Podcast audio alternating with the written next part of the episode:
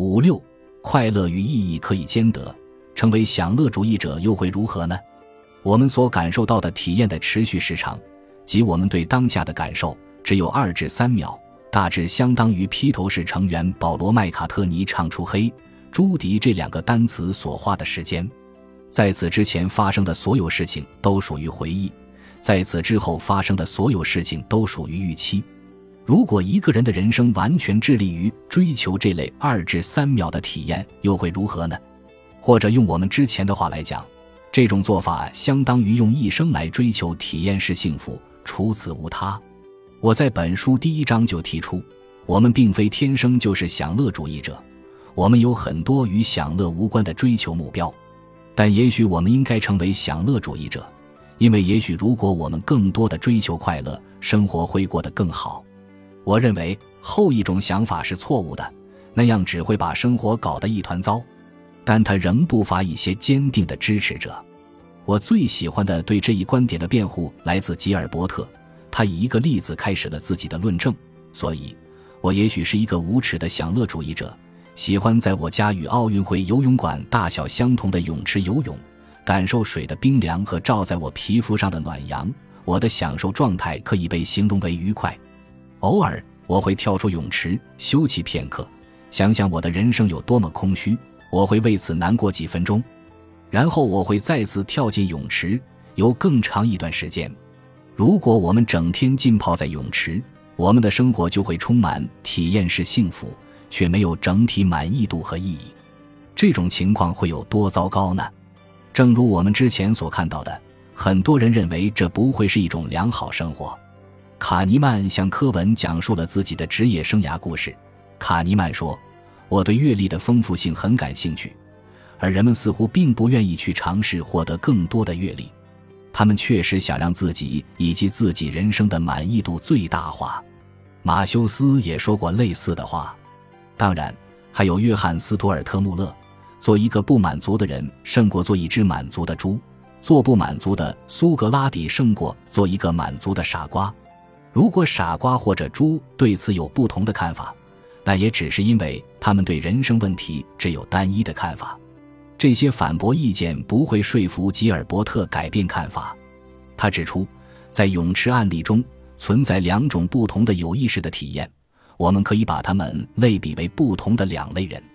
一类是体验者，喜欢感受水的凉爽、旭日的温暖，属于快乐的人；另一类是观察者，喜欢从整体上对人生做出评判，并对人生感到失望。吉尔伯特注意到，当我们有意识地思考这类问题时，我们就成了观察者，成了精神上的苏格拉底。这给人的印象似乎是，我们时刻都是观察者。但正如吉尔伯特所说，这就像是有人声称冰箱里的灯永远亮着，因为每当他打开冰箱门，灯都是亮的。事实上，吉尔伯特注意到，观察者在我们的生活中是很少见的。我们几乎不会花时间反思我们的整个人生。当你浸泡在泳池，感受着凉爽的水和温暖的阳光，与朋友开怀大笑时，或者与之相反，当你正在接受痛苦的牙齿手术时，又或者从高高的楼梯上摔下来时，你不会在那个时刻评价你的人生，你只是处于生活状态，是一个体验者。因此，当我们询问观察者时，就会听到这样的回答：人生不值得，我感到非常失望。但如果我们询问体验者，比如一头猪，我们就不会得到上述答案，因为体验者总是忙着享受快乐。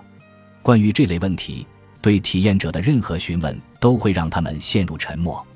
如果你正在为做决定征求意见，却只能听到两方中一方的声音，何况发生者及观察者的意见并不总是正确的，那么这种情况对于我们评价观察者显然是不公平的。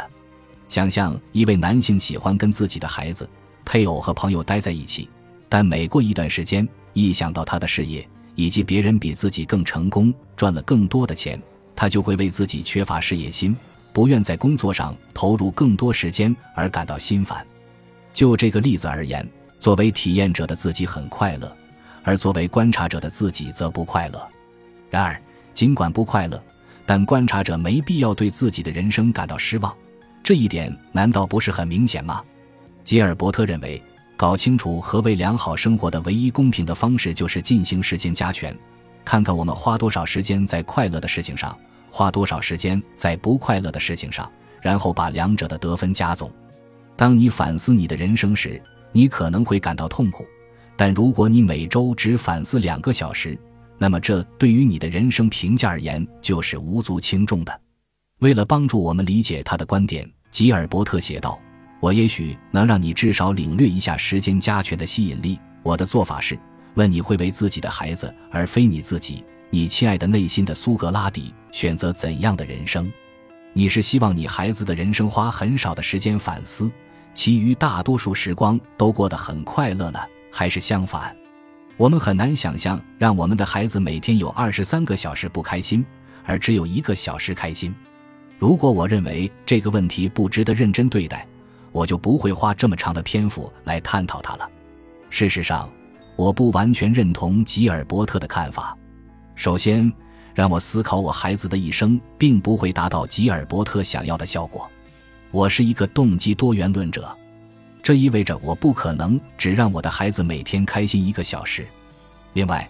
如果我的儿子成了快乐的沙发土豆，浪费生命，我会相当失望。按照穆勒的说法，体验者的另一种称谓叫做猪，谁希望自己的孩子成为猪呢？其次，我不认为苏格拉底和猪能够相提并论。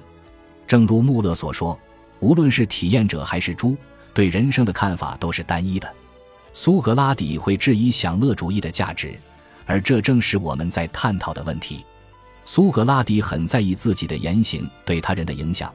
因此他的智慧让他容易受到卑劣的意识形态的伤害，而一头猪只能是一头猪。如果非要选择，我宁愿听取苏格拉底的建议，因为他知道猪不知道的事情，他是智慧之人。人们理应过一种有目标、有计划的人生，这种人生能让你与他人产生连结，能让你努力改善他人的生活。而如果以时间加权作为评判依据，最好的人生就是可以永无止境的酗酒的瘾君子的生活，或者身处我们在第一章提到的进入诺奇克的体验机器中的人所过的那种生活，又或者一个快乐的施虐狂，以全世界人民遭受的痛苦为乐。如果有人坚称这些算不上良好生活，那我对此无异议，我也不认为这一道德立场存在什么争议。还有其他理由让我们不要将自己的余生浸泡在吉尔伯特式的泳池中。你有可能已经厌倦了待在泳池，我认为这正好表明过有意义的人生与过快乐的人生通常是可以兼得的。比如，完成一个耗时很长、难度很大的项目能给我们带来新鲜感和兴奋感，避免了享乐主义者面临的一个大问题——无聊。尽管一个人内在的观察者和体验者所追求的目标可以是相互冲突的，而且的确经常如此，但良好生活仍能让两者兼容。